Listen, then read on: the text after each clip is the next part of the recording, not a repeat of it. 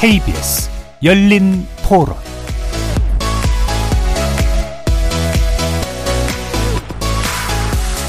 안녕하십니까. KBS 열린 토론 정준희입니다.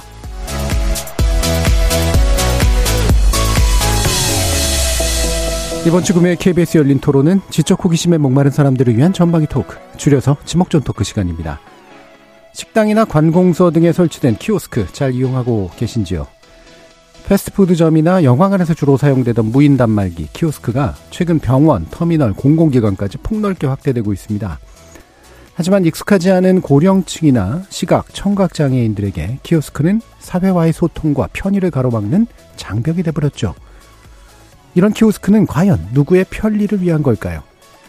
게다가 이런 무인 처리 시스템의 확대는 우리 노동 시장에도 커다란 변화를 예고하고 있는데 키오스크와의 씨름을 펼치고 있는 우리 사회가 고려해야 할 것들 지목전 토크 1부에서 얘기 나눠보겠습니다.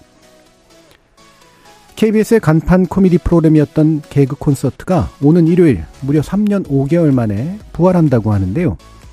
OTT와 유튜브 등 다변화된 코미디 컨텐츠 시장에서 공개 방송형 코미디 프로그램의 흥망성쇠를 보여준 바 있는 개그 콘서트의 부활 어떤 의미를 갖고 있을까요?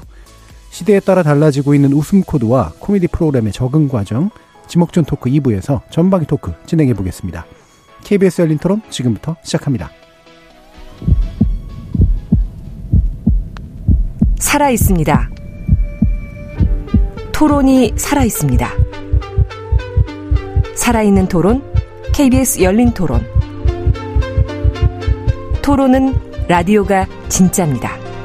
진짜 토론, KBS 열린 토론.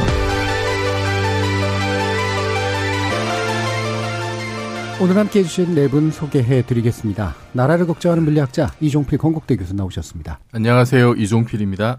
사람 사랑 공감의 소설가 서유미 작가 나오셨습니다. 안녕하세요. 서유미입니다. 규정을 거부한다. 한국 여성 변호사의 손정희 변호사 나오셨습니다. 안녕하세요. 손정입니다. 정의와 평등 정치 철학을 탐구하시는 김만권 경희대 학술연구 교수 모셨습니다. 안녕하세요. 김만권입니다. 이렇게 물리학자, 소설가, 법률 전문가, 정치 철학자까지 각기 다른 전공과 개성, 지식을 가지신 네 분의 출연자와 함께 만들어가는 지적 호기심에 목마른 사람들을 위한 전방위 토크, 줄여서 지목전 토크. 문자로 참여하실 분은 샵 9730 이용해 주십시오. 단문은 50원, 장문은 100원의 정보 이용료가 붙습니다. KBS 일라디오의 모든 프로그램은 유튜브를 통해서도 함께 하실 수 있습니다. 지목전 토크 지금 시작하겠습니다. 자, 오늘 이제 출연자 픽 골라주신 건 손중혜 변호사님이신데요. 어, 키오스크지만, 어, 결국에는 이제 사람과 직접 소통하지 않고 이렇게 뭔가 기술, 디지털 기술을 이용해서 일을 처리해야 되는 어떤 상황, 이런 것들과 관련된 문제인 것 같은데요. 네, 저희 비슷한 주제로 여러 번 뭐 이야기도 한번 했었는데요. 요번에 이제 키오스크와 관련해서는 사실은 지금 단순히 키오스크만이 아니라 이 전자 어떤 뭐 비대면 방식이라고 해야 네. 될까요? 음. 이런 정보 접근 권한과 관련해서 굉장히 기술이 발달하니까 그 과정에서 소외되는 계층에 대해서 이야기해보고 싶었고 이 정보나 디지털에 익숙하지 않은 것이 단순히 불편함을 넘어서 어떻게 차별이 된다거나 경제적 격차까지 생긴다라는 여러 가지 이제 보고들이 나오고 있어서 결국은 정보에 접근이 안 되는 계층들이 경제적으로 그러니까 돈도 적게 벌게 되고 발전의 기회도 좀 적게 받게 되는가 는 부분과 관련해서 이야기해보고 싶었습니다. 예. 자, 그래서 정보 접근권에 관련된 문제, 또 이게 편의가 이제 다른 불편을 낳는 또 문제, 뭐 복합적인 것들이 여러 가지가 있어 보이는데요. 아, 이, 요즘 이제 키오스크 같은 경우에 이제 이런 패스트푸드점이나 요즘에 뭐 여의도 인근의 식당들도 보면 대부분 앉아가지고 이렇게 뭔가 두들겨야 되는 이제 그런 상황인데, 어, 여기서 자존심 생각하지 마시고, 네. 실제로 이런 게 어려우신가, 예, 보편적으로 어렵다고 좀 느끼시는가, 이런 얘기들을 좀 해봤으면 좋겠어요. 김학문. 아니 뭐 저는 전 좀 솔직해져야 되겠는데요. 처음에 음. 나왔을 때 정말 이름도 생소해서 이게 키오스크인지 키오크스인지 스핑크스인지 막 그렇게 막 헷갈렸던 기억이 나요. 그거 발음 잘못했다가 한번 핀전도 들었고요. 스스로 예. 막 잘못 말해서 막 이게 원래 북유럽 말인가 그럴 텐데. 예, 예. 뭐 예. 이게 핀전도 한번 들었던 기억이 나고요. 근데 이게 세대마다 좀 다르겠지만 뭐 이렇게 저는 개인적으로 사람한테 주문하는 걸 훨씬 더 선호하는 편이고요. 그리고 실제 가게 갔을 때 우리가 메뉴판을 이렇게 미리 보고 길 줄 서면서 예, 예. 뭐가 좀 할 수 있잖아요. 그리고 만약에 줄이 뒤에 없으면 뭐 메뉴판을 보고도 뭐 계속 이야기를 할 수 있고 아니면 줄을 좀 서는 상태면 뒤에서 줄을 서면서 메뉴판을 쭉 보면서 내가 뭐 뭘 선택해야겠다 미리 결정이 되는데 이렇게 키오스크가 주로 있는 쪽에서는 이제 딱 들어가서 터치 스크린을 눌러야 그때부터 메뉴들을 네. 볼수 있으니까 음.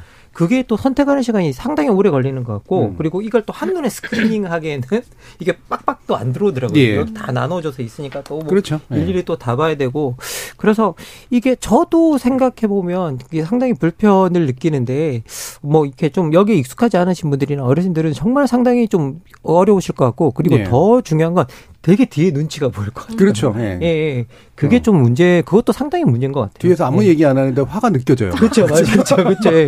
막 서성이세요. 네. 이렇게 보고 막 이제 이러는데.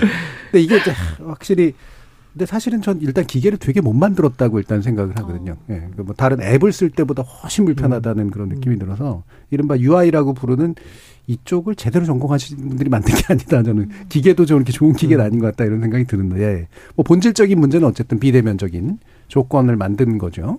어, 사 작가님은 어려우실 것 같은데. 네. 어, 이제는 왜 키오스크도 이제 들어가서 서서 하는 게 아니라 앉아서 테이블에서 네, 하잖아요. 네, 네. 그러니까 편하긴 하더라고요. 네. 그거는 이제 눈치를 안 보니까. 그런 건 눈치. 우리 네. 테이블에서 우리끼리 하니까 이제 많이 좋아지긴 했는데 저도 초반에 가서 할 때 어. 뒤에 분이 눌러준 적도 있어요. 뒤에 분이 뭐야 뭐 이렇게 네. 눌러준 적도 있고 네. 쿠폰을 쓰고 싶은데 이게 그냥 고르는 건 또 그렇다 치고 음. 쿠폰 같은 걸 못 쓰니까 저도 뒷분한테 먼저 하라고. 네. 제가 좀 복잡한 음. 조작을 해야 될 것 같아서 그런 걸 못 쓰는 거예요. 쿠폰을 못 쓰고. 솔직히 말씀드리면 저는 아직까지 쿠폰 못 씁니다. 거기서 예를 들면은 그 기계도 있지만 사실 또 사람도 있으면 좀 물어볼 텐데 예. 그렇지 않으면 이제 사실 쿠폰을 포기하는 거죠. 그래, 음. 내가 뭘 좀 더 먹었다고 치자. 이러면서 이제 그냥 누르는데 되게 허무한 게 막 눌렀다 뭘 잘못해서 장바구니 아무것도 안 담겼을 때도 음. 있더라고요. 그래서 예. 저도 사실 앞에서 이제 조금 나이 있으신 분이 막 되게 당황하시면서 이제 못 하실 때 어, 여쭤보고 해드린 적도 있고, 저를 누가 눌러준 적도 있고, 어, 그래서, 이제는 좀 익숙하고 편해지고, 그런데, 아직도 이렇게, 그, 저희 엄마가 그 얘기 하시더라고요. 그 친구끼리 갔는데 키오스크가 있는 음식점 안 들어간다고. 네, 네. 그냥 사람들 있고 그런데 그냥 가. 음. 카페도 그런 데는 안 가. 이러시더라고요. 음. 그래서 어, 제가 몇 번 하는 걸 보여드렸는데 그래서 이게 보면 알겠어. 예. 근데 혼자 하려면 잘 안 돼서 그리고 음. 일단 기계를 보면 겁이 난다 고 그러시더라고요. 그러시겠어요. 아, 음. 좀 있으면 그냥 나도 저렇게 되겠다. 지금은 좀 애를 쓰는 편이지만 음. 나중에 지나면 못 하겠지 이런 생각도 좀 들고요. 예. 예 애를 쓰셨고 이제 못할 거를 이제 예상하고 계시는 예. 이종필 교수님. 어, 저는 나름 신문물에 잘 적응하는 편이라고 예. 예 착각을 하고 살았던 것 예, 같아요. 예. 오늘도 사실 여기 오기 전에 이제 근처 카페에 음. 잠깐 들렀는데 키오스크가 있더라고요. 막 신나게 하다가 계속 버벅대고 음. 뭐 분명히 결제 다 물건 다 커피를 담고 결제 금액도 다 오케이인데 다시 결제 금액을 다시 입력하라는 명령이 이게 맺으고 나서 뭘 또 입력을 해야 되지? 네. 거기서 또 한참 이름 버벅대다가 그냥 그냥 이렇게 뭐 최종 이렇게 뭐 다음 단계 누르면 되더라고요. 예. 왜 이런 걸 넣었을까라는 음. 생각도 그렇죠. 들면서 네. 그리고 이게 또 카페마다 똑같은 커피를 마시는데 카페마다 다 다르고 음. 음. 동네마다 다 다르고 예. 예, 우리 동네 몇 번 시행착오를 겪은 데는 이제 막 다다다다다 하거든요. 음. 음. 근데 여기 여의도니까 또 달라서 음. 굉장히 헤매게 되고 그 예전에 제가 그 대학생 때는 예를 들어서 뭐 컴퓨터 프로그램 같은 거 이제 새로 나오면은 예. 그러면은 아 이것을 만든 사람이 어떤 의도로 만들었을까? 음. 그거를 생각하면은 이게 뭔가 좀 이용하는데 좀 예. 수월해지더라고요. 예, 일단 구조가 보이는 거죠. 네, 예, 그리고 나같이 잘 모르는 비전문가도 분명히 쉽게 사용할 수 있도록 만들었을 거다. 예. 그 생각으로 차분하게 이렇게 좀 생각을 정리하면은 이게 뭔가 길이 보여서 음. 키오스크도 그럴 거라고. 예. 그럴 거라고 이제 생각을 했는데 막상 앞에 서면 일단은 정말 아까 말씀하셨듯이 그 뒤에서 느껴지는 예. 엄청난 음. 그 시선의 압박과 시간이 너무 이제 촉박해지는 그렇죠. 거예요. 막. 음. 그리고 그 최근에는 그 추석 연휴 때 이제 그 식구들하고 한번 그 브런치 카페 갔었는데 음. 거기 자, 자리에 이렇게 태블릿이 있더라고요. 네. 거기서 이제 신나게 막 시키고 있는데 저는 나름 또 익숙하다고 생각을 했는데 이게 잘 이해가 안 되는 거예요. 일단 나는 메뉴도 잘 못 보겠는데 음. 그 조카는 굉장히 또 잘해요? 거의 광속으로 그냥 음. 이렇게 막 다 하더라고요. 그 처음 온 가게인데도. 음. 그래서 나는 이게 지금 물건이 장바구니에 담겼는지 음. 이게 뭐 결제는 지금 돼 있는지 그것도 못 쫓아가고 있는데 이미 모든 게 진행되고 메뉴 선택권은 나한테 없어지고. 예. 예. 음. 그래서 메뉴를 아, 주긴 줬죠. 그런 것 같아요. 제가 본 광경에서 이게 뭐 장바구니 담긴 예. 같지도 않은데. 아니, 음식 못 먹으셨을까봐. 순식간에 예. 어, 물, 음식은 나오더라고요. 예. 신기하게. 그래서 야 이제 나도 이렇게 늙어가는구나. 음. 어, 나도 이렇게 뒤처지게 되는구나 그런 생각이 예. 들었습니다. 예. 어, 우리가 개그 콘서트. 뭐 되게 되게 동감하시는 댓글들 많이 오시는 것 같은데요. 제 조혜승님께서 40대 중반인 저도 키오스크 쓰다가 실수하면 뒤에서 기다리는 사람들에게 미안. 미안하고 민망해서 뒷사람과 순서로 바꿔주기도 합니다. 저희 부모님들은 키오스크로 주문하는 곳은 아예 안 가십니다. 그런 부분 생각하면 좀 슬퍼지기도 해요. 라는 말씀 주셨고요. 권점혁님께서 키오스크 쿠폰 못 쓰게 하려고 만든 건가 봅니다. 라고 말씀을 주셨는데요. 어, 뭐 이제 피디님들이나 이렇게 더치페이 같은 거 요즘 또 많이 하는데 그게 굉장히 또 귀찮다고. 음. 예. 뭐 그게 하나하나가 이렇게 쌓이고 그러니까. 음. 자, 그래서 우리 저기 손변호사님도 이걸 가져온 거는 뭐 편해서 가져온 것 같진 않으셔요. 예. 어, 저는, 음, 뭐 익숙해지려고 하는데 저는 사실은 키오스크에 가끔 작은 분노가 듭니다. 이게 다 음. 담아놨는데 뭐 잘못하면 다 취소하고 처음부터 들어가서 음. 다시 해야 음. 된다거나 네. 또는 기계가 우리의 어떤 세세한 변수를 반영해주지 않잖아요. 그러면 음. 또 어 이건 어떻게 되는 거지 또 물어봤다 와서 다시 주문을 해야 되는 그런 상황들을 보면서 아 정말 불편하신 분들도 꽤 있겠다. 저 오늘 여의도 오면서 운전해서 오는데 버스 한 대가 지나가는데 현금 안 받는 버스라고 써 있더라고요. 어 그러면 현금만 들고 다니시는 분들은 키오스크는 대부분 카드 결제나 이렇게 진행되고 현금 넣는 데가 없는 데가 또 많은데 어 굉장히 세세한 배려나 세밀함이 없어서 문제가 음. 많이 발생하겠다. 음. 그 음식점 같은데 특히 요즘에 술집 같은데 가도 와인잔을 3천원짜리, 5천원짜리, 7천원짜리 고르라는 식당을 발견하고 제가 깜짝 놀랐거든요. 예. 어, 이런 것까지 세세하게 하려고 했더니 지쳐요. 저 예. 메인 메뉴만 설정해야 되는 게 아니라 음료 코너를 갔더니 컵까지 고르라고 하고 음. 컵도 종류별로 다 하, 다 보니까 세밀해서 친절한 것 같긴 하지만 세밀해서 진이 빠지는 경험도 좀 했었고 해서 참, 예. 아, 이게 이제 디지털 격차라는 것이 이게 나이와 상관없이 발생할 수 있는 문제구나라는 생각을 해봤고요. 최근에 외국에서도 한번 그런 걸 느꼈는데 외국 키오스 크는 이제 한글로 없다 보니까 더 불편한 거예요. 이게 화면을 번역으로 사진을 한 장 한장 찍어서 그 해야 되는 문제가 있더라고요. 그러면 예. 외국인들이 한국에 와서 언어가 병행되어 있어도 뭐 없는 게 대부분이고 대부분은 영어 정도인데 음. 다른 외국인들은 이걸 어떻게 사용할까 그런 고민도 한번 해봤습니다. 음. 예. 예. 음. 어 아까 이제 뭐 가끔 작은 분노라고 그러셨는데 가끔 작은이 그런 뜻으로 쓰였나 싶은 굉장히 강한 분노가 느껴졌었거든요. 다 눌렀는데 다시. 그러니까 김영성님도 비슷한 경험하신 것 같은데 네. 키오스크는 직관적으로 만들어야 되는데 대부분 복잡하고 산만하게 만들어져 있기는 합니다. 음. 그리고 뭘 더 사라고 자꾸 물어봐요. 말씀 주셨고요. 서태웅님께서 사실 2030 세대 입장에서는 잘할 줄 모른다고 이런 거는 젊은 너희가 잘하니까 알아서 다 해달라는 식으로 떠넘기면 언짢을 때도 없지 않습니다라는 말씀 어. 주셨어요. 음. 실제로 또 젊다고 다 잘하는 것도 아닐 테고요. 음. 어 그러니까 결국 이런 것들은 과연 제가 이제 앞에도 얘기했지만 누구 편의를 위해서 설치한 건가. 음. 좀 공급자 중심의 시각도 굉장히 좀 강한 것 같고 이런 것들이 왜 어느 곳에서 급격히 늘고 있나. 김만국 교수님 좀 정리해 주시죠. 예, 뭐 저희들이 주로 이걸 보면 이제 늘어나고 있는 곳이 주로 이제 그 이게 보니까 과학기술 뭐 정보통신부에서 지난 5월에 낸 자료를 보면 이게 2019년에는 18만 9,951대였대요. 네. 예, 키오스크가 국내에. 근데 이게 2022년에는 45만 4,741대. 그러니까 이게 3년 새 두 배 넘게 증가했다고 하는데요. 특히 요식업의 경우에 키오스크 설치 매장이 17배나 증가했다고 합니다. 예. 그러니까 뭐 여러 군데 다 곳곳에 다 증가했지만 특히 증가했는데 그래서 이게 요식업에서 왜 이렇게 증가했을까 하고 찾아보니까 결국 요식업에서 키오스크가 지금 급증하는 추세를 보이는 건 결국 인건비 문제다라고 이제 예. 이야기를 하고 있는데요. 실제 이게 키오스크 설치 비용이 대당 200만 원에서 1,200만 원 정도인데요. 예. 예. 근데 이게 키오스크 렌탈비 같은 경우에는 월 5만 원에서 30만 원 정도고 뭐 36개월 할부까지도 할 수 있다고 합니다. 예. 근데 이게 시간당 최저임금으로 우리가 계산을 2024년 기준으로 해서 뭐 시간당 뭐 그 최저임금을 계산하면 손익 분기점이 300만 원짜리 두 대를 설치했을 때 3개월 정도면 손익 분기점이 음. 나온대요. 예, 그만큼 사람을 예, 안 쓰면. 예, 사람 안 예. 쓰면.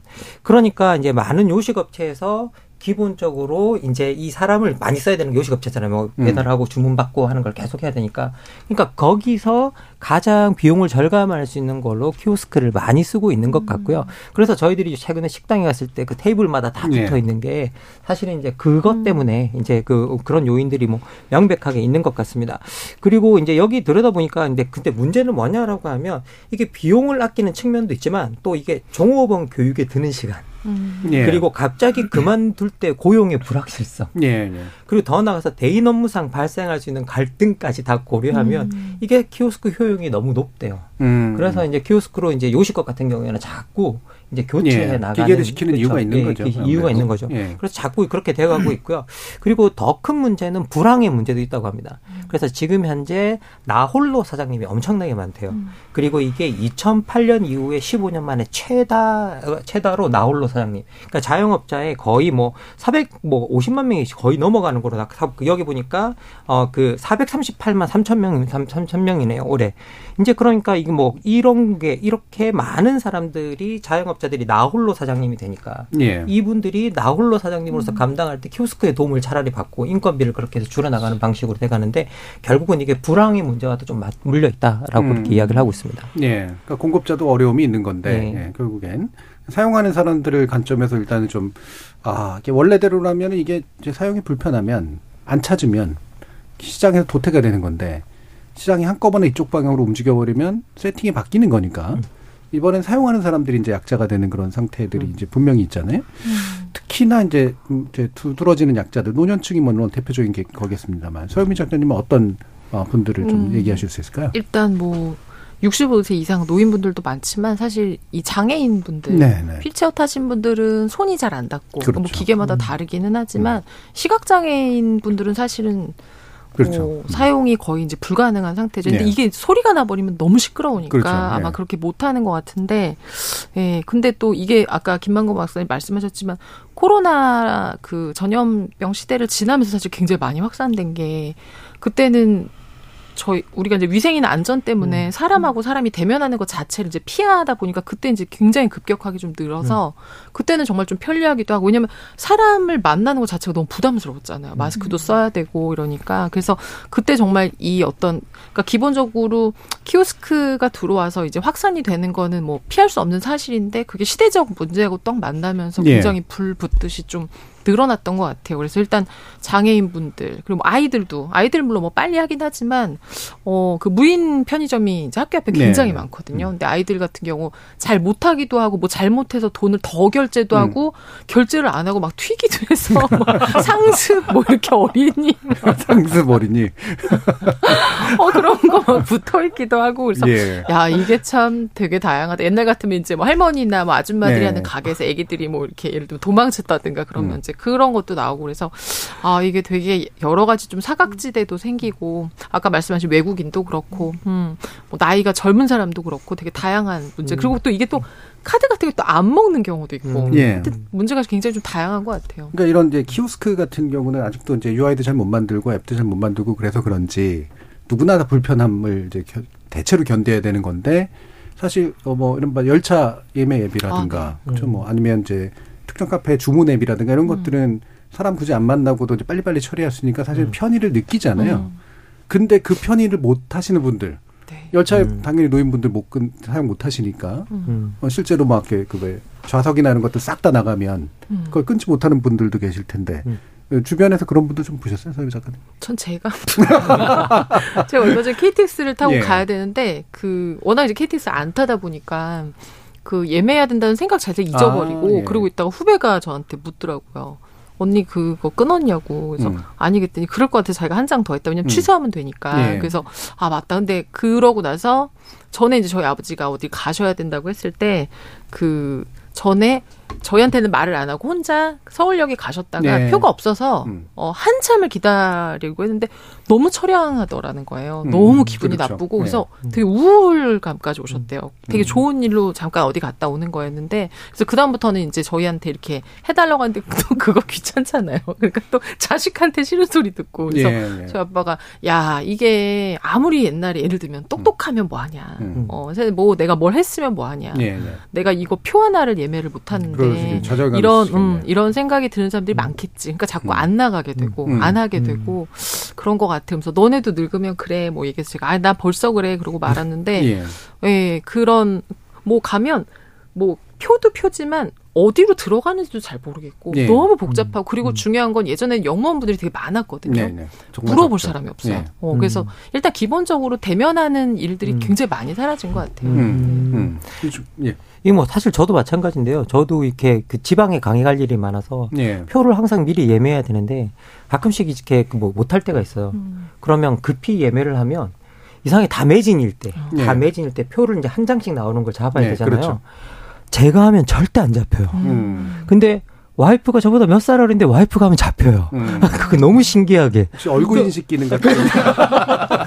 너무 놀라울 때가 있어요. 예. 왜 내가 하면 절대 안 잡히는데 뭐 어. 와이프님 그 하면 이게 왜 잡히지? 음. 그럼 뭔가 다른 게 있는 거잖아요. 그쵸, 뭔가 로직을 예, 달리 예, 뭔가 거죠. 로직을 달리하는 건데 음. 그러면 저희들이 그 사이에 저도 이제 그걸 못 적응을 못해서 맨날 뒤로 밀리고 있고 그걸 음. 거의 같은 연령대지만 저도 이제 뒤에서 못 잡아서 계속 헤매는 그런 부류의 사람이 지금 되고 있는 그런 예. 느낌이 들어가지고 이게 뭐 좀 그 이게 쓸 때마다 이 앱을 쓸 때마다 편의성도 있지만 항상 좀 느끼는 게 뭐냐면 아 이제 좀 더 나이 들면 어떡하지? 네. 이라는 이제 그런 생각이 사실 들 때가 있어요. 네.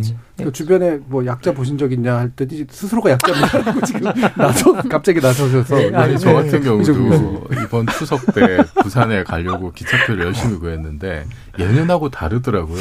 저도 뭐 이렇게 취소되는 표들 이렇게 막 건져서 가는 편인데 네. 정말 안 구해져서 굉장히 고생을 해서 플랜 B가 필요하겠다 싶어서 음. 제가 버스를 별로 안 좋아하는데 정말 오랜만에 고속버스를 한번 타보겠다고 예. 음. 고속버스 앱을 새로 설치를 했어요. 음.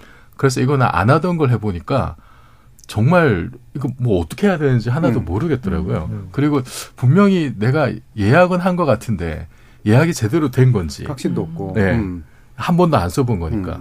그 다음에 이게 지금 뭐 이게 티켓이 지금 여기 들어와 있는 건지, 예. 뭐 이거 나중에 뭐 취소하려면 어떻게 해야 되는 건지 이런 게 너무 이렇게 좀 뭐 헷갈리고 음. 확신도 서지 않고 이러다가 음. 집에 못 가는 거 아닌가 이런 생각도 들고. 예, 예. 근데 이게 그 좀 편리해진 건 맞는데 어 거기에 따라서 예, 뭐 이제 예를 들면 옛날에 안표를 많이 이렇게 구했던 사람들이 이제는 디지털 기술로 뭐 매크로를 돌린다든지 예, 그런 경우도 있죠. 그게 요즘도 이제 뭐 콘서트나 이런 데서도 예. 문제가 되고 있잖아요. 음. 그러면은 그런 사람들은 훨씬 더 수월하게 더 많은 표를 확보할 수가 있게 될 거고 음. 그러면은 음.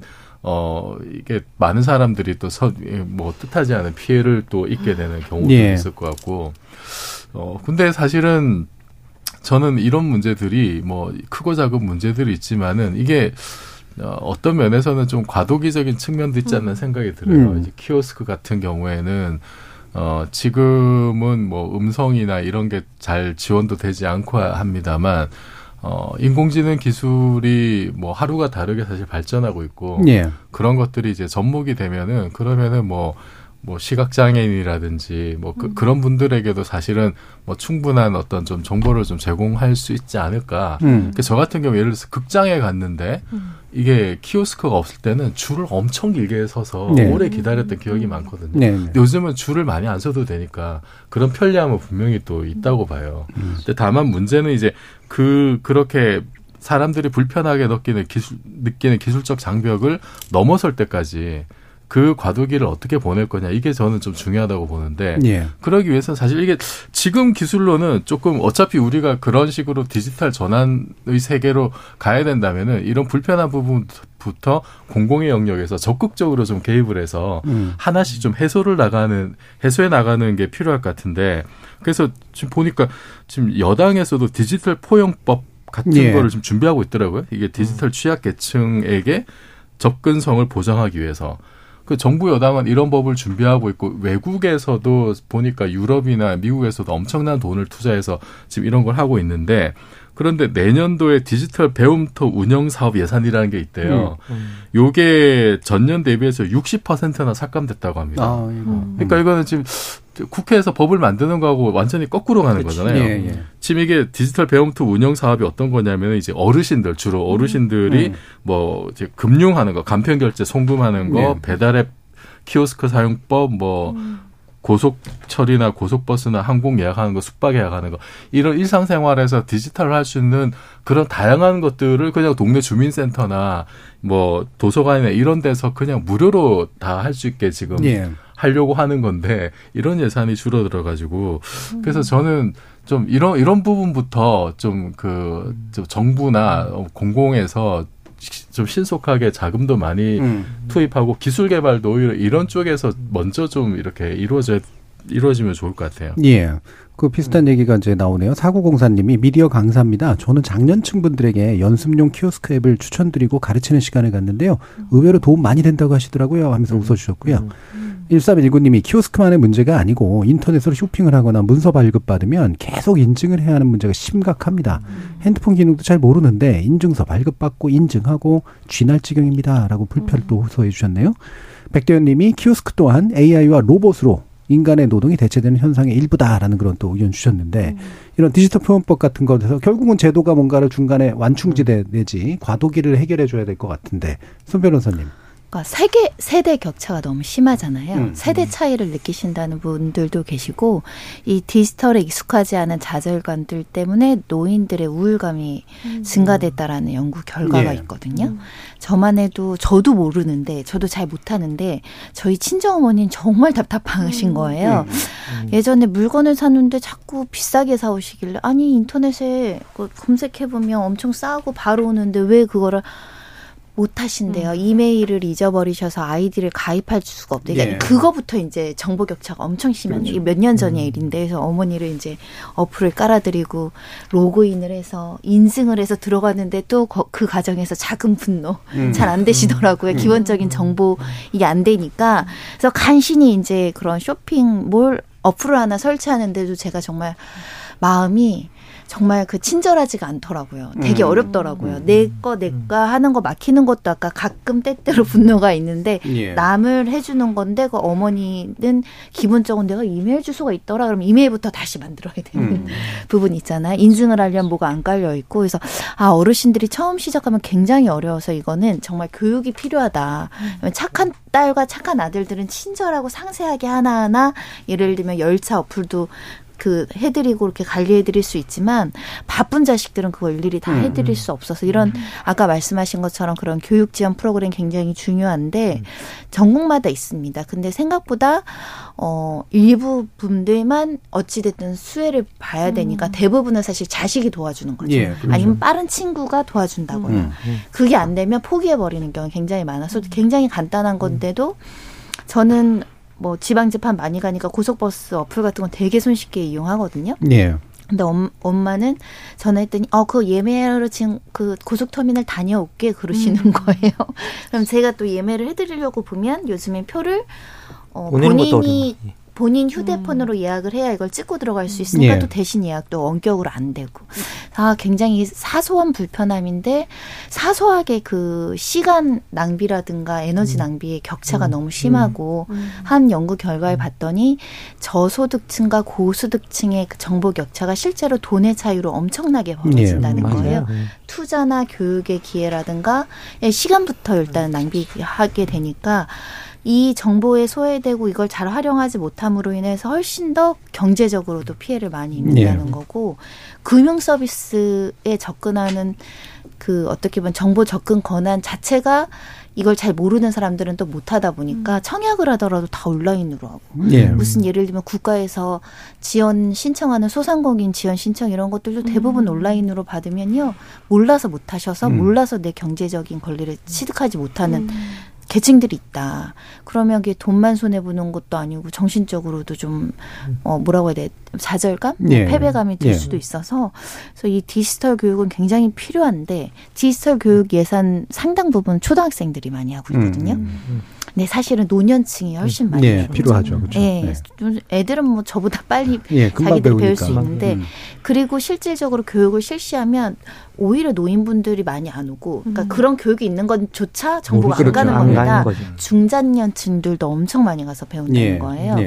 그리고 아까 글 쓰신 분들도 4, 50대, 60대들도 굉장히 이거를 배우려는 욕구들이 있다는 예. 거거든요. 예. 그래서 저는 이걸 굉장히 늘려야 음. 된다라고 음. 생각합니다. 예. 지금 저 또 이제 이거 오늘 이걸 하게 된 중요한 이유 중에 하나도 최근 야구 시즌인데 야구 정말 좋아하시는 노인분들이 온라인에서 100% 예매를 하니까 음, 못 본다. 음. 이것 때문에 되게 서운하고 억울하다라고 하는 그런 음. 이제 불만들도 좀 나오는데 이런 거는 저는 진짜 상당히 좀 문제가 있는 거라고 생각을 하거든요. 왜 현장 예매 내지 현장 판매 예, 일정 수를 이제 할당하는 일을 안 하는가. 음. 또 음. 공급자 뭐 1인 사장도 아닌 업체들인데 예, 이런 것들을 왜 안 하는가. 되게 좀 화가 나는데 김광민 교수님도 화날 것 같은데요. 아니 뭐 다 당연히 하나죠. 네. 사실 이게 정말 이렇게 어떻게 보면 임영웅 콘서트 같은 거 어르신들이 못 끊으시잖아요. 예. 다 자식들이 끊어지고 음. 그거 못 끊어주는 자식들 진짜 다 불효자들 되고 음. 그거 기다려서 뭐 그걸 못하는 자식들도 그거 다 불효자들 되고 막 이상한 현상들이 나타나고 그리고 더 나가서 저는 이렇게 그, 그 정말 노인분들 같은 경우에는 이 접근성이 떨어 떨어지면서 우울감이 정말 심해질 수밖에 없다라는 생각이 든게 이제 코로나 초기 때 여러분 기억하시지 모르겠지만 우리 밀접 접촉자들도 다 분류 그, 그, 그, 그 격리가 됐잖아요. 그때 이제 그 격리 앱을 깔아야 되는데 그 앱을 못 가시는 노인분들이 진짜 많았어요. 예. 그러면 뭐 이렇게 자식들이 다 지방에 떠나 있거나 그러면 그 자식들이 그거 그 앱 하나를 깔아주러 고향에 내려가는 거예요. 다. 음. 뭐 토요일이나 일요일이나 뭐 이런 데 감염됐다고 뭐 통보를 받으신 분들은 공무원도 없고 그냥 그분들이 내려가서 그 앱만 깔아주고 올라오면서 자식들도 펑펑 울었다는 이야기를 예. 하거든요. 그러면 이게 생각해 보면 진짜 어떻게 보면 지금 현재 노인들에게 이게 정말 필요한데 실제로 우리나라의 한국경제연구원이 2020년에 내놓은 자료를 보면 우리나라 디지털 양극화가 OECD 내에서 최고 수준으로 나와요. 음. 이게 16에서 24세 가운데 디지털 고숙련군은 64점 아 63.4%인데 이게 55세에서 65세의 경우는 3.9%밖에 안 되는 걸로 나오거든요. 예. 그래서 디지털 숙련도 격차가 가장 심한 국가라서 실제 노인들에게 이제 이런 뭐 이런 뭐라고 해야 되게 디지털 접근 기회나 교육 기회나 이런 분 이런 것들이 많이 주어져야 하는 상황인 것 같고요. 그리고 그런데 문제는 뭐냐면 아까도 말씀해 주신 이종필 교수님께 지적했듯이 이론적 예산이 늘어나야 되는데 정부가 1억을 하겠다 그래놓고 예산은 배정하지 않는 아주 모순적인 일을 지금 하고 예. 있거든요. 예. 그러면 이것도 상당히 큰 문제가 되고 음. 결국은 이런 것들이 장기적으로 노인들의 디지털 접근성을 떨어뜨릴 수밖에 없는 그런 이제 현상이 나타나는 거죠. 음. 그리고 이건 저는 단지 노인들에게만 영향을 미치는 게 아니라 기본적으로 자식들한테까지 다 영향을 음. 미친다고 생각해요. 네. 이거 노인들이 이걸 쓰, 쓰지 못하면 못할수록 자식들이 옆에서 다 그 일을 support하고 이걸 해야 되거든요. 그런데 그걸 아까도 말씀해 주셨지만 이걸 할 수 있는 자식과 여유가 있는 자식, 그렇지 못한 자식들 사이에 또 갭들이 생겨나고 또 이거 이걸 못 해가지고 예. 또뭐 부모님하고 자식들 간에 또 섭섭하니 뭐니 뭐또 음. 이런 뭐 이런 희한한 일들이 만들어져요.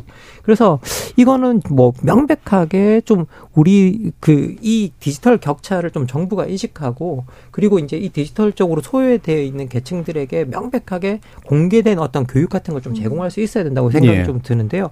제가 미국의 사례를 하나 보니까 이게 미국에서 사이버 시니어 프로젝트라는 게 있고요. 음. 이 이제 사이버 시니어 프로젝트 이건 뭐냐면 디지털에 익숙한 청소년 멘, 토가 고령층 가정이나 음. 관련 시설을 예. 방문한대요. 음. 그래서 일대일로다 디지털 학습을 이제 지도하는 프로젝트라고 합니다. 이게 그냥 단지 음. 디지털 격차에서뿐만 아니라 디지털 기술 을 활용해서 세대 간의 통합 예, 예. 그리고 고령층의 사회적 고립 문제도 이게 해결, 해결하는 어떤 그런 효과를 낳고 있다고 하는데요. 음. 저희들도 이런 방식으로 좀 아이디어를 내서 이제 좀 이런 쪽으로 좀 뭔가 사회 통합과 이런 것들을 다 같이 가져갈 수 있는 방식으로 좀 이렇게 디지털 정책을 좀 짜야 되지 않을까라는 생각이 예. 듭니다. 예. 지금 피디님이 올려주신 자료 하나 보니까 한국 시리즈 LG 트윈스 4천 원을 표를 예약하신 분이 65세 이상께 양도하겠다고 아마 음. 이제 공지를 올린 내용이 좀 나오네요. 그리고 음. 이거는 이제 뭐 안표나 이런 거이 아니라 이제 정가로 이제 넘겨드리려고 이제 하는 건데 굉장히 선의로 어, 하시는 음, 그런 일들이죠. 예. 근데 이게 또 온라인으로 공지되면 이제 온라인 못 보시는 그런 또, 또 사태도 좀 있으실 것 같아서. 그러니까 이런 게 이제 개인의 어떤 선이나 아니면 가족 관계 속에서의 어떤 어 어, 의무감 이런 거로 하지 않는 어떤 다른 방식들이 뭐가 있을까라는 고민이 되네요. 그 저는 그 얘기를 듣다 보니까 이게 디지털로 전환되는 거는 시대적 대세이긴 한데 음. 뭐 그냥 개인 업체나 이런 거는 뭐 그렇게 갈 수밖에 없다더라도 공공의 영역에서는 그러니까요.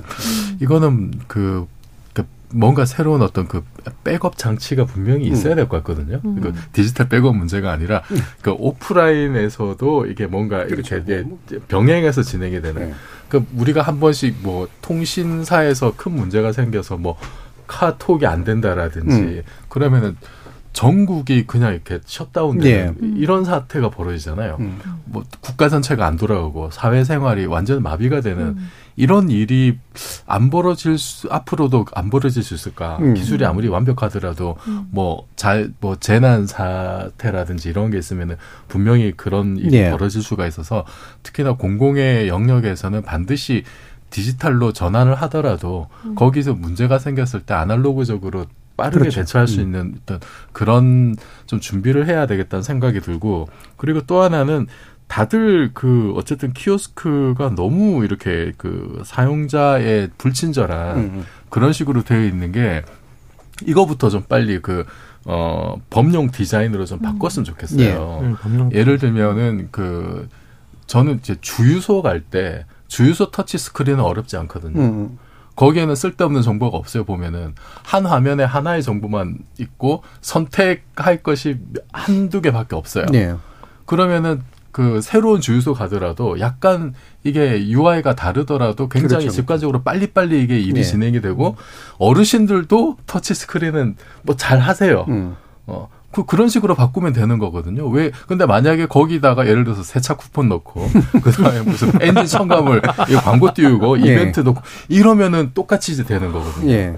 그래서 이거는 정말 좀 공공의 영역에서 이거 범용 디자인을 어떻게든 좀 표준을 만들고 예. 뭐 이런 장치 특히 이제 장애인도 그 그렇죠. 그 쉽게 할 수 있도록 이게 뭐 barrier free 기술이라고 음. 예. 하는데 그런 개념을 적극적으로 일단은 좀 그 도입할 필요는 있겠다 싶습니다. 네, 저는 주유소에서 늘 멤버십에서 걸립니다. 그래서 저 포인트를 포기하고 말죠. 서유 작가님. 네, 어, 지금 얘기 들으니까 사실 어른들 보면 배달도 잘 못 시키세요. 그래서 배달 시켜 드려야 돼요. 음, 예전에 음, 그냥 전화로 배달하면 되는 건데 그래서 어, 이런 교육 같은 거 이제 사실 주민센터 같은 데서 하잖아요. 근데 거기를 가는 것 자체도 되게 좀 꺼려 하세요. 음. 그러니까 심리적으로 좀 위축되시는 거예요. 거기에는 진짜 할머니, 할아버지만 온다. 음. 어, 이런 얘기도 하시고, 거기 가는 것 자체가 내가 자식도 있는데 왜 거기 가서 이렇게 해야 돼? 뭐 가면 별거 없어. 이런 얘기를 하셔서 기술 발전 너무 빠른데 인간 너무 따라가기도 힘들고 내가 이만큼 해놓으면 또 앞서가고 예. 이런 현상이 자꾸 일어나는 것 같아요. 그래서 저는 일단은 노인분들한테는 아까 말씀하신 뭐를 줘도 노인분들은 그거에 접근을 안 하니까 아예 음. 모르시니까 사실은 지자체 같은 데서 정말 생활에 필요한 것들을 어른들은 꼭 홍보책자 보시거든요. 그런데 음. 가면 꼭 팜플렛 들고 오시니까 네. 저는 홍보책자 같은 걸 좀 만들면 좋을 것 같아요. 아까 뭐, 마, 뭐 열차나 고속버스나 생활에 필요한 것들 앱을 뭐 어떻게 깔고 음. 뭐 이메일 만들기 이렇게 그러니까 가야지 교육할 수 있는 것들을 뭐, 뭐 유튜브나 인터넷 찾으면 있겠지만 차근차근 집에 놓고 옛날에 전화번호부 같은 거막 놨을 때처럼. 근데 저는 그러니까 이걸 내가 가져 민망하지도 않고 꼭 거기 가서 이름 쓰고 막 등록하고 막, 막 선생님 막 젊은데 보고 막 음. 이렇게 안 해도 할 수 있는 그런 어른들한테 맞는 홍보 방식 교육 방식을 또좀 매뉴얼 전단지 같은 걸 그런 거를 만들어서 저 네. 책처럼 해서 그거를 또 필요하신 분들 그래서 무슨 편 뭐 무슨 편 이렇게 음. 만들어서 하면 음. 좋지 않을까 싶어요. 네. 고객 지향적인 거로 하면 금방 금방 발전하는데 원래 그 음. 필요 수요에 딱딱 이렇게 반응을 하는 게 시장이니까 고객이라고 안 보는 거죠. 그러니까 아. 예. 음. 제대로 이윤을 주는 시장이 아니라서 이제 배제하는 그런 일들이 벌어지고 마는 건데 자 오늘 이제 이 사안을 가져오신 손 변호사님 저는 이런 얘기 하고 싶어요. 음. 우리가 고령화 사회다 노인 인구가 엄청 많아지고 있다고 했잖아요. 네. 그러면 분명히 노인들이 쓰는 돈에 대한 매출 시장이 있거든요. 그렇죠. 그 시장을 오히려 노인들에게 친절한 키오스크를 만들거나 친절한 어떤 접근 가능한 곳이 있으면 아까 말씀드린 것처럼 복잡하고 불친절한 데는 안 가라는 노인들의 마음을 잡을 수 있는데 특히 금융 서비스 영역에서도 젊은 저도 은행이나 카드사랑 전화 한 번 해서 원하는 목적을 달성하려면 진짜 작은 분노가 이렇다 말았다 이럴 때가 되게 많거든요. 뭘 오래 많이 뭐 듣게 되고 네. 뭐 그래서 조금 더 노인 계층을 포함한 이 정보 취약 계층에 친절한 업체들이 있으면 오히려 또 선호를 받을 음. 것 같아요. 그래서 저는 적절하게 기업들도 투자할 필요가 있다. 음. 개별적으로 지금 과도기적인 상황에서 일단 전산화되는데 급급해서 이제 소외 계층까지는 배려를 못했지만 음. 그게 좀 평준화되는 시장에서는 우리가 노인 계층이나 이 정보 취약 계층인 장애인들, 외국인들, 뭐 예를 들면 농촌에서 뭐 농사짓는 분들 이런 음. 소외 계층들에게 친절하게 다가가는 기업들과 같이 일을 하거나 그런 식당에 더 가고 싶지 않을까요? 그래서 음. 저는 이게 반드시 꼭그 비용을 쓰는 문제를 넘어서서 음. 이윤 창출과 균형적으로 이 예. 어, 불편해 보이지만 또 친절한 어떤 저자 정보 접근 이게 가능하지 않을까 말씀하신 것처럼 어떤 하면은 보통의 사람들하고 어떤 사람들은 좀 소외계층이 직관적으로 할 수 있는 쉬운 버전을 두 개 만들면 되잖아요. 그런 것들 좀 필요한 것 같습니다. 예. 그래서 아예 적극적으로 그걸 새로운 어떤 틈새 시장으로 이제 바라보는 그런 기업들도 아마 나올 것이다. 자, 강기령님께서 비단 키오스크만 문제가 아닙니다. 조금 연세 있는 어르신들은 택시 한번 타려고 해도 택시 어플 사용할 줄 음. 모르셔서 음. 하염없이 기다리시더라고요. 라는 말씀 주셨고요. 조혜승 님이 또 주셨는데 오늘처럼 네 분의 뜻과 마음이 모아지는 주제라니 우프다고 해야 할까요? 네, 저도 이번 주말 부모님 만났을 때 휴대폰에 이상한 거 깔렸다, 뭐가 삭제됐다 하시면 화내지 않고 친절히 알려드려야겠다고 다짐해 봅니다. 라고 말씀 주셨습니다. 이렇게 선한 역량이 또 한 분께 다가갔네요. 자, 일부를 통해서 우리가 키오스크로 대표되는 어, 새로운 신기술이 어, 디지털 소외를 낳고 있는 그리고 정보 격차를 키우고 있는 현실에 대해서 이야기 나눠봤습니다. 여러분은 지금 KBS 열린 토론과 함께하고 계십니다.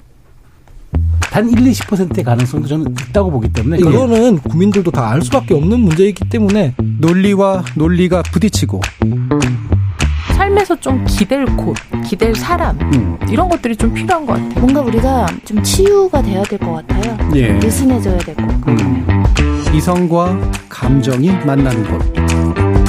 KBS 열린 토론. 평일 저녁 7시 20분 정준이와 함께합니다.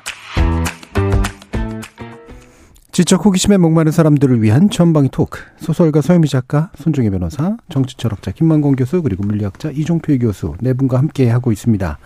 자, 제작진이 골라준 이야기는 이제 웃음 그리고 개그에 관련된 건데요. 계기가 됐던 건 이제 개그 콘서트가 부활한다라는 그런 소식이었습니다.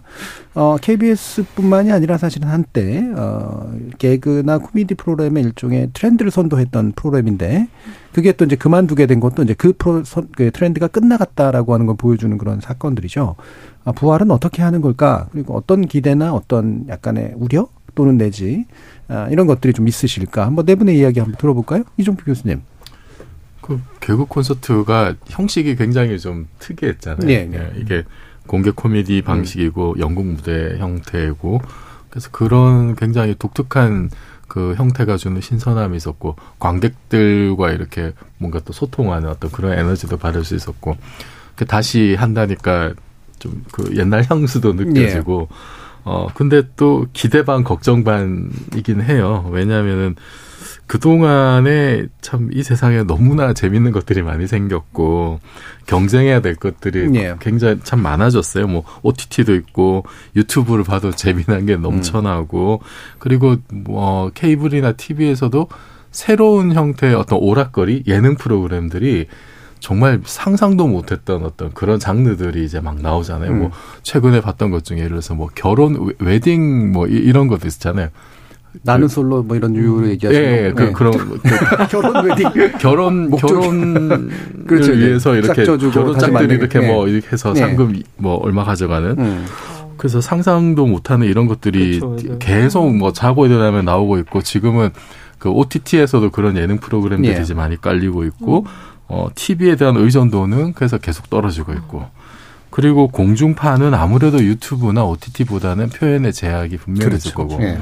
이 장벽을 어떻게 뛰어넘을까 음. 아, 라고 하는 좀 걱정은 되는데, 음. 근데 또 KBS의 개국 콘서트는 역사와 전통을 사랑하는 프로그램이고, 예. 음. 뭐 담당 PD분이나 스텝이나 아니면 특히 이제 KBS의 개그맨들이 굉장히 역량이 출중한 분들이 사실 많았고, 시대를 선도하는 분들이 그렇죠. 많았어요. 예. 옛날에도 상상을 뛰어넘는 어떤 콘텐츠로 세상을 즐겁게 했던 그런 저력이 있으니까 거기에는 또 한번 기대를 좀 걸어보는 음. 것 같습니다. 예. 사실 개 콘서트가 많은 분들한테 특히나 직장인 분들한테 일요일이 끝나가고 있다는 걸 알려주는 그렇죠. 예 음. 그런 이제 약간 쓸쓸함과 즐거움 동시에 있는 그런 표시였는데 제가 살짝 놀랐던 게 중간에 한번 일요일에서 토요일인가로 바뀌었다 그러더라고요.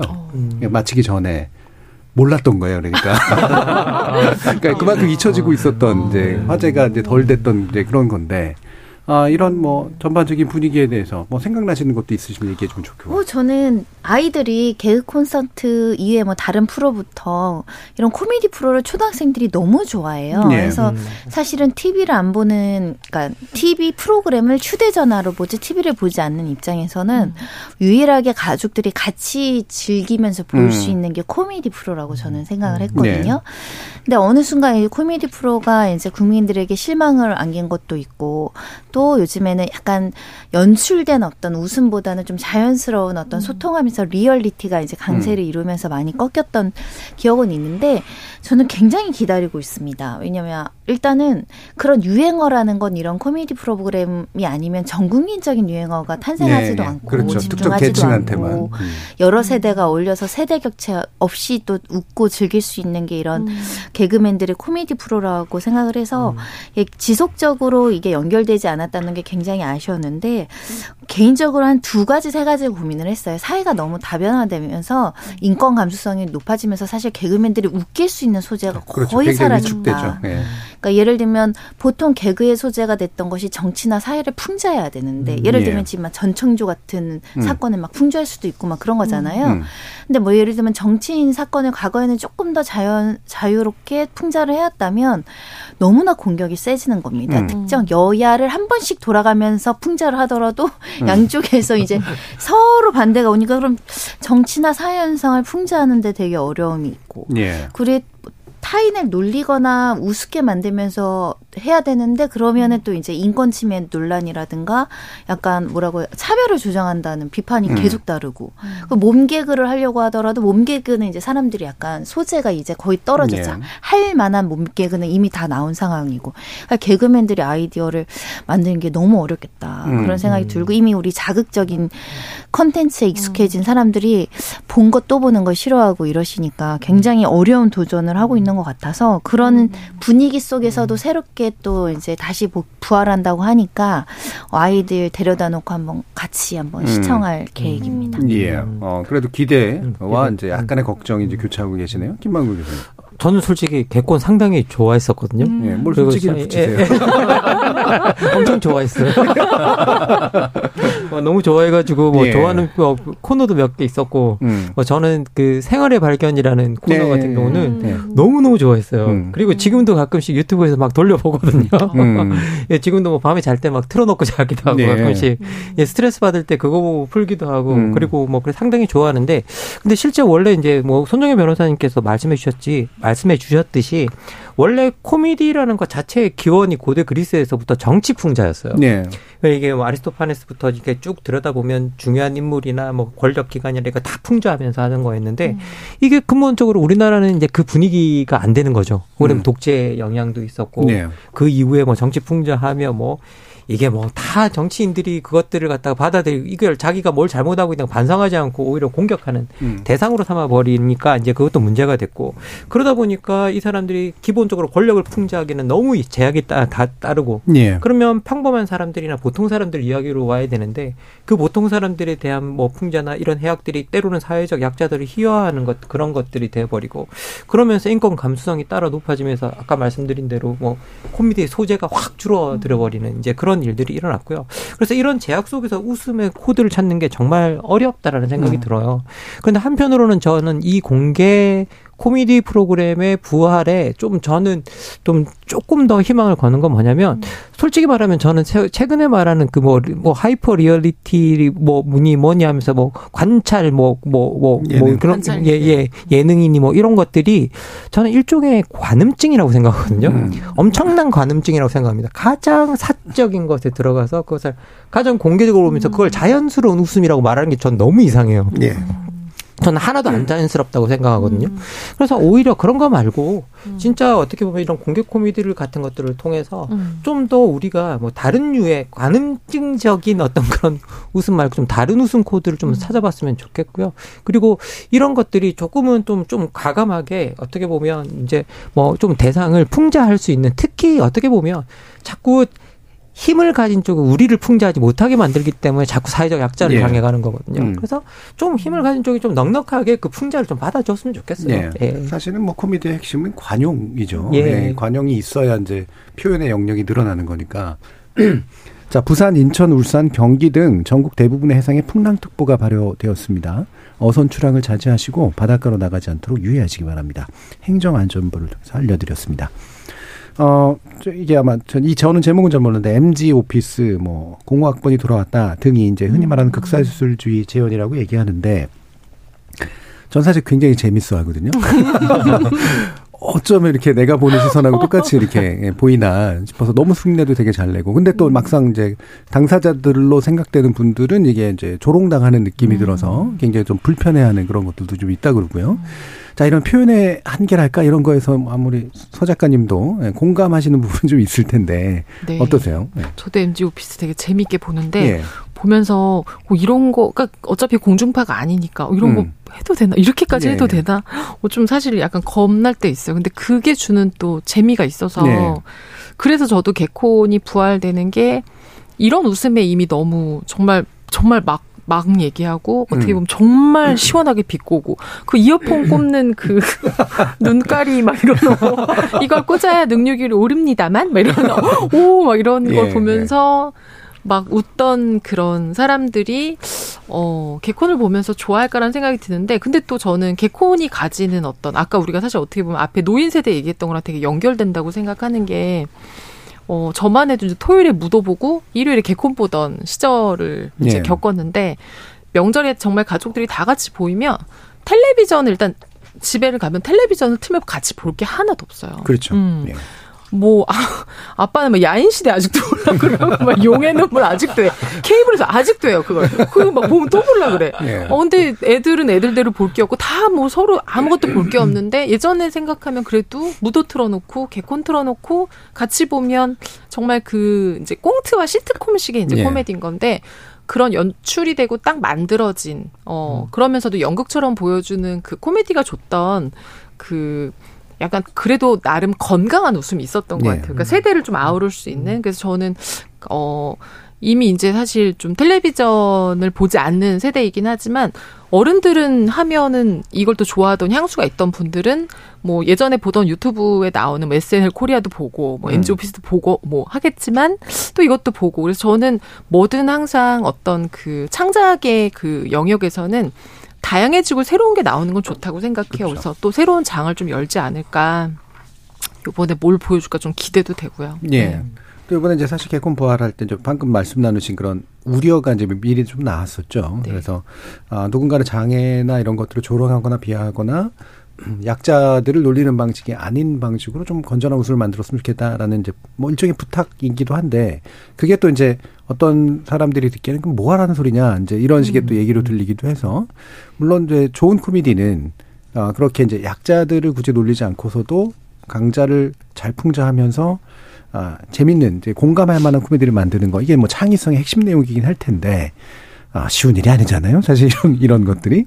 예, 어떻게 좀 새로운 예능이나 새로운 코미디의 코드들을 만들어 나갈 수 있을까? 미래는 어떨까? 아이디어 해야 할 때 굉장히 고민 많이 하실 네. 것 같아요. 다양한 의견들이 쏟아지는 과정에, 그러니까 예를 들면 하나라도 사회적인 논란거리가 되지 음. 않아야 되니까 음. 사실 자기 검열이 굉장히 심해지는 그렇죠. 상황에서 이제 해야 된다. 그 점이 굉장히 부담스러울 것 같고요.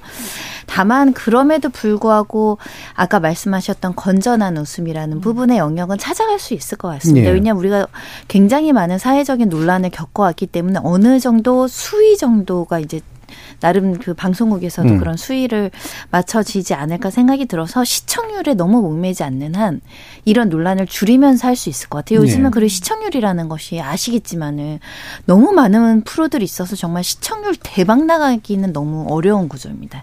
적당한 수준의 시청률로 우리가 특별히 누군가한테 상처를 주지 않는다는 그 마음만 있어도 저는 개그 콘서트가 이렇게 막 문제 사회적인 약자를 괴롭혔다 이런 논란이 없을 것 같고 오히려 시원하게 깔 걸 까주지 못해서 조금 음. 비겁하다 이런 논란이 오히려 더 음. 제기되지 않을까 음. 생각이 들고요.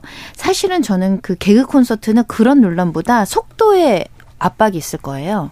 제가 초등학생들이랑 같이 보는 프로라고 말씀드렸죠. 요즘 초등학생들이 유튜브를 1.5배속, 2배속으로 봐서 음.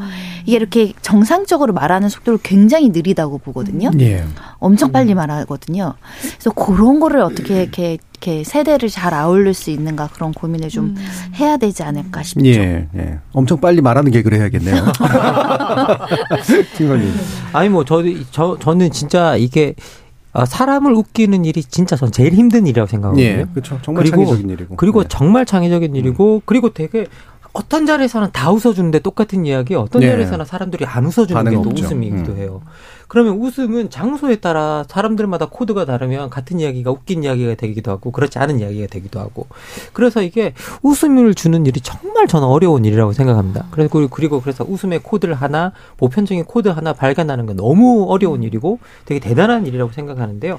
이제 그래서 이제 이, 이 와중에 그런 웃음 코드를 찾아내면서 그것도 그것들을 사회적으로 건강한 메시지를 전하는 게 진짜 힘들 거라고 저는 생각이 음. 들거든요. 그래서 코미디언 여러분들이나 개그맨 여러분들이 진짜 얼마나 고생 고생하고 그리고 이제 그런지는 충분히 좀 알 수가 있는데요. 하지만 이제 뭐 제가 이게 돌아보면 이게 개콘 코너는 아니었지만 제가 제 봤던 코미디 중에 음. 가장 제가 처음 보고 아 이건 정말 신선하다고 생각했던 게 마른 인간 연구 엑스파일이라는 게 있었어요. 예, 예. 예, 예. 근데 이게 이게 그러니까 마른 인간을 선호하는 시대에 음. 그러니까 시대가 쭉 진행되고 난 다음에 음. 그런 사람들이 사라지고 음. 뚱뚱한 사람만이 남는 시기에 음. 그런 시기에 마른 인간들이 어떤 사 존재했는가를 음. 분석하는 어떤 그런 메시지를 주고 있었는데요. 그러면 이게 뭐냐라고 하면 마른 인간을 선호하는 시대적 비판과 함께 좀 뚱뚱하면 어때라고 네. 하는 음. 아주 뭐 건강한 메시지를 줬던 것 같아요. 그리고 그걸 가지고 아주 재미있는 웃음을 줬었는데 네. 좀 그런 식의 어떤 좋은 웃음 코드가 좀 많이 찾아졌으면 좋겠다라는 네. 게뭐 제 개인적인 바람입니다. 예.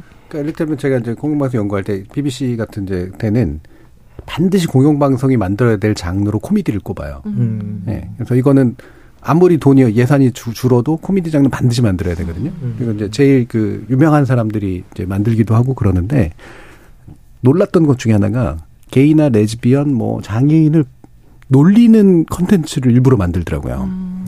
근데 그게 뭐냐면 약간 이제 편견을 깨는 거예요. 편견을 음. 깨서 뭐 예를 들면 뭐 미혼모라든가 이런 경우들도 근데 그들이 우리 일상에 굉장히 가까운 사람들이다라고 그냥 배척해야 될 사람들이 아니라 가까운 사람들이고 또 그들이 반대로 또 보통의 사람들을 또 놀리는 이런 얘기들이 음. 같이 왔다 갔다 하면서 뭔가 이게 사회 공동체 확대되는 느낌을 주는 확실한 효과가 좀 있었거든요. 음. 근데 그게 굉장히 유명한 프로그램이었었는데 이제 이런 시도는 다 KBS가 하기가 되게 어렵겠죠. 이제 분위기가. 예. 네.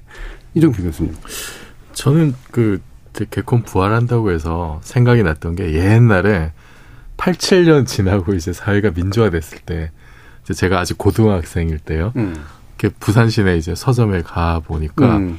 대통령을 조롱하는 유머 책들이 엄청나게 많더라고요. 예. 대통령 아저씨 그게 아니었던가 뭐 하여튼 그런 음. 류의 음. 어떤 책들 많이 쏟아지고 예. 그 당시에 뭐 코미디 프로도 뭐 권력자들, 뭐 재벌 회장님들 그렇죠. 네. 이렇게 그 풍자하고 김영삼 대통령 굉장히 많이 눌렸죠. 예, 대통령 성대 모사하면서 네. 이렇게 막 시대랑 사건이랑 네. 엮어서 이렇게 조롱하는 것이 음. 하나의 어떤 큰 장르였잖아요. 그랬죠. 그런 그거 보면서 굉장한 카타르시스를 음. 많이 느꼈는데 만약에 지금 2023년에 개콘에서 윤석열 대통령과 아니면 뭐 음. 지금 이제 뭐 한동훈 장관이라든지 예. 이런 분들을 성대모사하면서 뭐 최근에 했던 뭐 여러 가지 사건들 엮어서 음. 풍자하면 어떤 일이 벌어질까 예. 잘 상상이 안 되긴 하더라고요. 예. 이게 뭐 그, 그래도 민주화된 세상인데 이게 잘 상상이 안된게왜 왜 그럴까라는 좀 의문이 들고 예. 그 영화 왕의 남자 있잖아요. 왕의, 네. 남, 왕의 남자 보면은 그 결국 조선 시대 그렇게 마당극하던 광대들이 가장 절대 권력인 그 왕을 풍자고 왕가에 대한 여러 가지 이야기를 하면서 정말 목숨까지 내놓게 음. 되는 그런 스토리인데 그러니까 결국 우리 역사적으로 봤을 때 가장 하층민인 그런 사람들도 가장 높은 권력을 가진 사람들을 그렇게 대놓고 예. 이렇게 뭐 비판하면서 풍자하면서 조롱하고 이런 게 사실 뭐 우리도 나름 역사와 전통이 있는 어떤 그런 건데 그런 전통이 좀 많이 사라진 게 아닌가라는 내지는 좀 그런 게 좀 위협받는 예. 게 아닌가라는 예. 생각이 들고 이게 사실 표현의 자유로 가는 것이 내가 하고 싶은 얘기 다 할 수 있다라는 건 아니잖아요. 사회적 약자에 대한 표현의 자유는 그것이 정말 이게 가해 행위가 될 수 있기 때문에 예.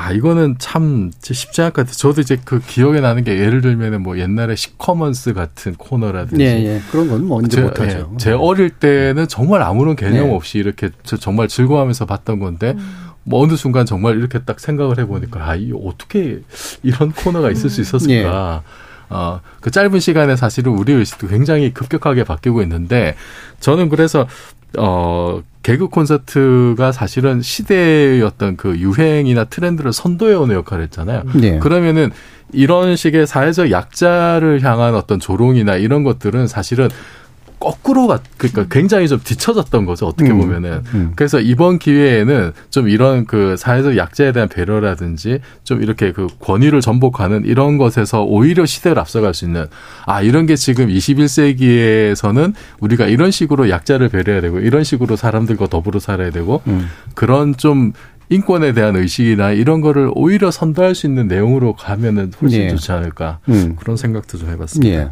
그러니까 이제 뭐 특정 계층이나 이런 데들에 대한 무지, 그러니까 알지 못하고 편견을 가진 채 하는 거랑 충분히 이해한 상태에서 이제 뭔가 컨텐츠를 만든 거랑은 이제 달라 보이는데 이것도 하나의 예입니다만 그 연구에서 제가 했었을 땐 중산층 놀리는 또 그 코미디가 있었거든요. 중산층의 속물성을 놀리는 코미디인데 마약을 살 때도 공적 무역이냐를 따진다는 거예요. 유기, 농 마약이냐고 막 이런 식으로. 그러니까 이런 게 이제 뭔가 이렇게 이게 묘하게 이제 잘 얽혀 들어가지고 음. 예, 그러니까 특정 계층에 대한 공격이긴 하지만 그럼에도 불구하고 이제 상당히 좀 풍자 효과가 충분한 뭐 이런 식의 코미디 자 이게 굉장한 창의성으로 좀 만들어야 될 것 같은데. 아마도 이제 정치 풍자라든가 이런 게 옛날에는 주로 권력자가 싫어해서 이제 그냥 못하게 되는 경우들이 많았지만 지금은 지지자들이 또 싫어해서 음. 예 못하는 것도 굉장히 많잖아요. 음. 이게 이제 또 약간 다 또 달라진 면이기도 해서 확실히 음. 표현의 어떤 영역들이 축소되고 있다는 느낌은 좀 많이 들어요. 예, 음. 더 얘기 나눠볼까요? 우리 예전에 정치 가잉 음. 이야기 했었는데 음, 그걸 개그 콘서트에 와서 정치로 해석을 하려고 하고 음. 내 표 계산을 하는 게 정말 예. 사회적인 예. 아이너리고 음. 사실은 우리 계획 콘서트 부활한다고 하니 저 위에 있는 분들이 위에 있다고도 얘기하지 않고 어찌됐든 권력을 가지신 분들이 음. 정말 자연스럽게 이렇게 얘기를 해주는 겁니다. 뭐 국민통합위원회 음. 이런 데서 해야 할 일이 저는 그런 역할이라고 생각해요. 국민들이 예. 정치의 가행에 빠지는 건데 정치적인 표현이 위축이 되고 제대로 된 권력자들을 풍자하거나 그런 거에 도전하는 모습을 못 보기 때문에 더 억눌린다고도 음. 생각이 들거든요. 자연스럽게 풍자도 하고 어떻게 음. 보면 권력자에 대해서 좀 조롱도 하고 그러면서 국민들이 사실은 정치적인 어떤 갈증이나 정치적인 어떤 분노들이 씻겨 나가는 측면도 있어서 네. 배포 큰 분들이 권력이 센 분들이 해라 관여하지 않겠다 이런 메시지 먼저 주는 것도 너무 도움이 되죠. 네. 네. 그래야 또 개그맨들이 아이디어 회의 때 하라고 했잖아. 뭐 이런, 네. 이런 용기도 얻을 수 있을 네. 것 같고요. 그래서 저는 그런 게 오히려 국민 어떤 사회 통합이나 분열을 조장하는 거를 좀 막을 수 있다. 네. 한번 이렇게 욕하고 나면 사람이 기분이 풀리잖아요. 음. 그런 효과를 우리 개그 콘서트에서 우리 대중들에게 줄 필요가 있는데 말씀하신 대로 이제 정치 진영이 이제 선거 다가오면 네. 예민 하니까 음. 그게 가능할지 한번 음. 지켜볼 것 같고요. 사실은 그 다른 케이블 프로 같은 데서 막 대통령 흉내 내고 막 그런 거 좀 있었거든요. 네. 볼 때마다 웃겨서가 아니라 용기가 가상하다 그러면서 막 박수를 치는 거죠. 네. 그런 거 보고 싶어 하는 국민이 많습니다. 네. 네. 뭐 예전에 그 노태우 그 전 대통령이 예, 나를 이제 풍자해도 좋다 뭐 요거를 음. 이제 권위주의 상 권위를 내려놓는 상징으로 이제 얘기를 했었잖아요. 지금은 그 레이스는 안 이루어지고 있는 상태인데 어뭐 나를 풍자해도 좋다라고 얘기하시는 게 이게 권력과 지위를 어, 내포하는 그런 행동이 됐으면 좋겠다. 그래서 이제 뭐 이종필 교수님도 나를 풍자해도 좋다 이렇게 얘기하고 막 이러면 좋을 것 같긴 한데. 어, 물리학자를 마음껏 가지고 오십시오. 물리 대중화에 큰 도움이 예. 되지 않을까라는 예. 생각이 들고, 어, 그 사실 그 예전에 그 한창 뭐 노무현 대통령 시절이었나요? 그 대통령 욕하는 게 국민 놀이가 됐다라는 예, 예. 그런 얘기가 한번 있었죠. 유행한 적도 예. 있었는데 그 대통령이 된다는 거는 뭐 만인의 지지를 받으면 좋겠지만은 전 국민의 욕을 먹을 수밖에 없는 운명이기도 네. 하거든요, 사실은. 그거는 대통령이란 지위가 가지는 또 뭐 필연이라고 할까? 음. 어, 그 뭐 모든 사람 만족시킬 수도 없는 거고 예. 사후에 이제 있던 혐오 콘텐츠 문제가 되겠지만 네, 그렇죠. 뭐 예. 그, 그리고 그것이 그걸로 국민들이 그렇게 술 한잔 하면서 스트레스 해소할 수 있다면은 음. 그게 또 어쩌면은 정치가 국민들에게 이렇게 또 제공할 수 있는 예. 예. 하나의 서비스이지 않을까라는 생각도 좀 드네요. 음, 음. 서 작가님. 네, 우리 왜 많이 하는 얘기 중에 막 웃자고 말하는데 다큐로 봤냐 이런 얘기 하잖아요. 예, 예. 근데 웃음은 진짜 인간이 사는데 꼭 필요하고 아주 중요한 요소인 것 같아요. 그래서 우리 되게 중요한 얘기 살면서 이런 거 할 때 이제 유머로 시작도 하고 중간에 유머도 하고 살면서 이렇게 심각하지 않고 좀 살기 위해서 웃음이 꼭 필요한데 저는 개콘하면은 그 김병만의 달인이 되게 음, 기억나요. 예, 예, 그거 예. 저희 아이도 가끔 보거든요. 음. 음. 그리고 또 제가 되게 아까 그 마른 인간 연구 음, 음. 너무 좋아했어요. 그거랑 음. 그 유민상이 한 아빠와 아들도 아, 있었어요. 네, 저는 좀 약간 좀 덩치 있는 사람 좋아하나 봐요. 김준현 네. 나오는 거 되게 좋아했어요. 근데 네, 그 김준현하고 허경환하고 음. 네 이렇게 네 가지 맞아. 음. 그거 너무. 근데 거기 네 남자가 나오는데 그 네 남자가 누구였냐면 촌놈. 인기 없는 놈, 음. 뚱뚱한 놈, 키 작은 놈. 음.